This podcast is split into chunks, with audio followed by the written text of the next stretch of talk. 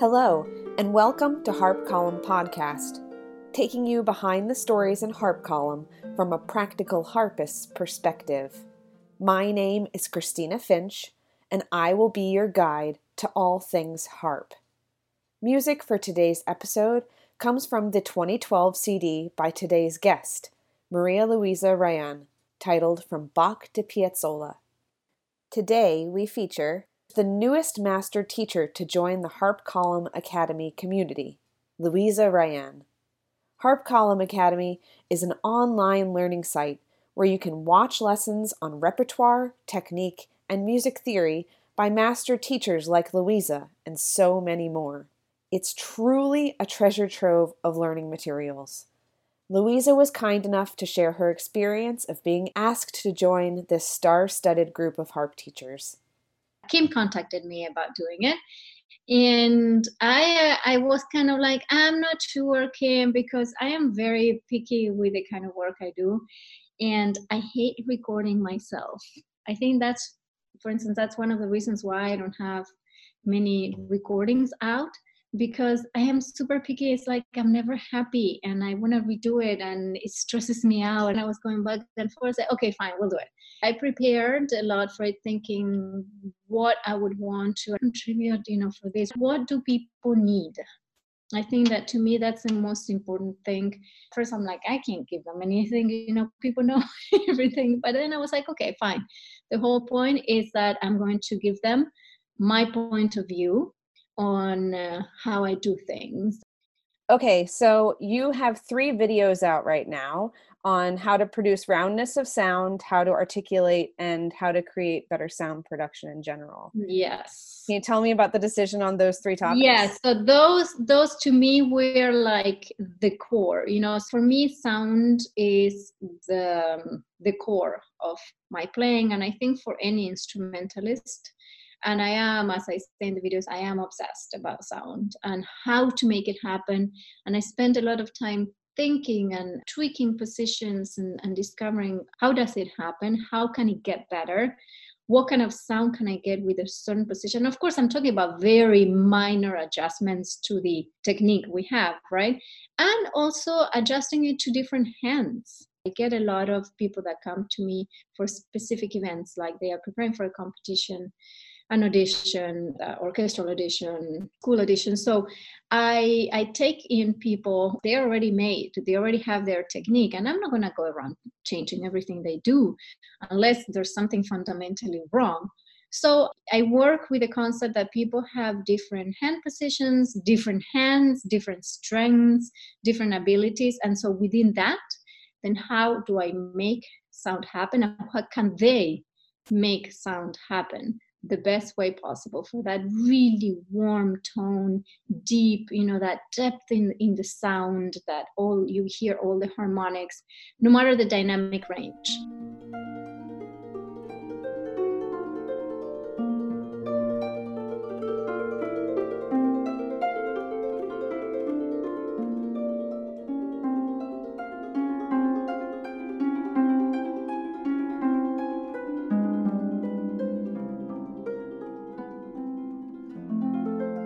in your introduction video you talk a lot about inspiring students and in your your little blurb over the over at the side you talk a lot about wanting to inspire students to build on what they already are learning from their teachers would you say that inspiration and attempting to inspire your students is a big part of your teaching philosophy Yes, yes, because I am a kind of teacher that always tries to be more on the nurturing side. It's kind of like the motherhood concept.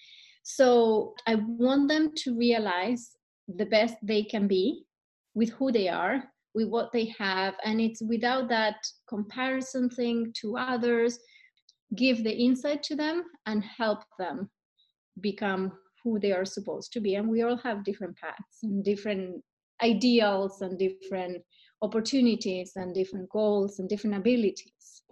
Do you think that your teaching style was highly influenced by your teacher? Yes, I actually learned that from her. Actually, I would say from from her, I mean Susan McDonald, but also I should bring in my uh, first teacher in Argentina, Elena Carfi. So I, I talk mostly about Susan McDonald because um, Elena gave me, I mean, everything. She started me on the harp, but then I started with Susan McDonald when I was about 12, 13, and I started with her until my early 20s. So I spent m- more years with her than anyone else, and she gave me really everything.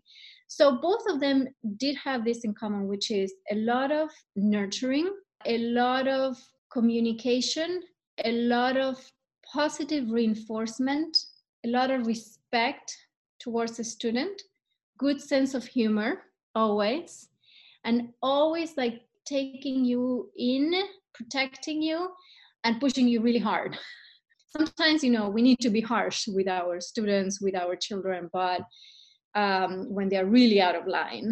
But I think in general, it's more like the positive nurturing to make them realize their own potential.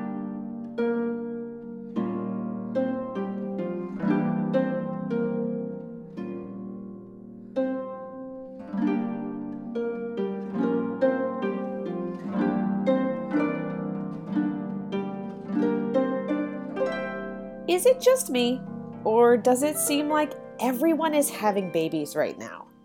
Maybe it's just my age.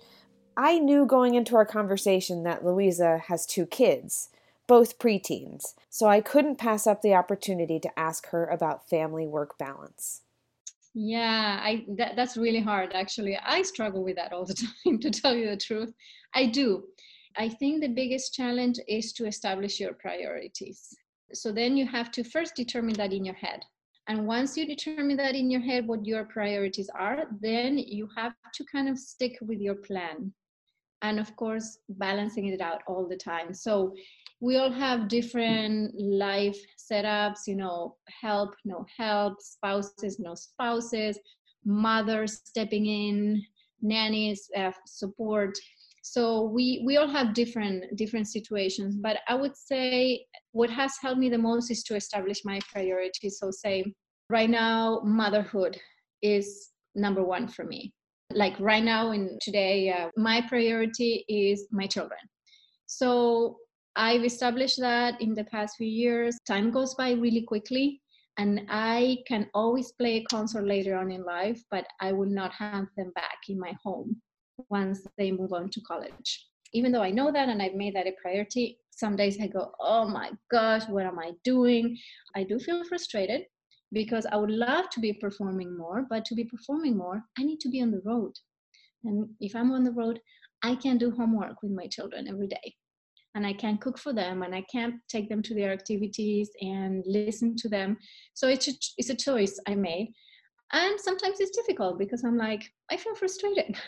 I would like to be playing more. I would like to be teaching more. I would like to be doing more harp things because the harp is a core in my life. It's very, very important, but I've made a choice. So I choose how I invest my time. And I would say to not go desperate. There's time for everything. We're living in a very fast paced world. Sometimes we have to take a step back uh, to say no in a, in a way to the pressures of the world. It's okay to scale back and to really put priorities. And in terms of missing out on that concert missing out on that teaching i think that those things we, we have a long life. So i think those will come but the children being little or being you know babies or in school and all that drama the teen drama that i'm going through with my daughter that's just a short period of time, even though it seems like it's forever.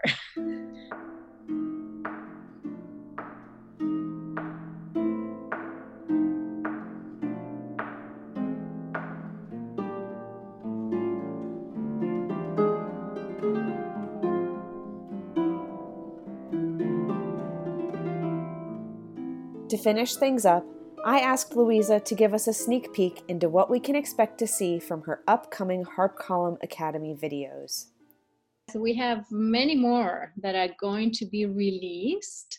And again, they are going to be more like topics. And of course, I introduce some pieces as you have seen in the other videos. I play a short segment just to demonstrate something. So the other videos are, some of them are more like I call them things that we should talk about, but we don't really want to talk about. you know, nerves or preparation, how to deal with harder things like disappointment, entering competitions and not doing well, you know, all the more difficult aspects that lead us to growth and to good things, but in the meantime can be a little bit hard to accept and to deal with.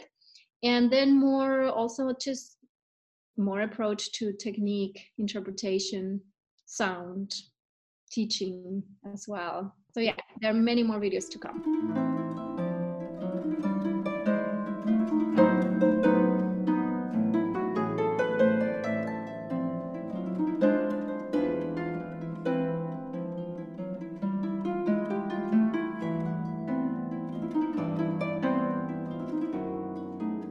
Many thanks to Maria Luisa Rayan for joining us today. If you'd like to learn more about Louisa, a link to her website and her Harp Column Academy studio can be found in the notes for this episode. Music for today's episode comes from the 2012 CD From Bach to Piazzolla, recorded by Maria Luisa Rayan. Harp Column Podcast Episode 60 was brought to you by Harp Column Academy at www.harpcolumnacademy.com and Harp Column magazine at www.harpcolumn.com, where you can subscribe today to gain access to current and past issues, as well as a lot of great web content. My name is Dr. Christina Finch, and we at Harp Column hope that you have a spectacular week.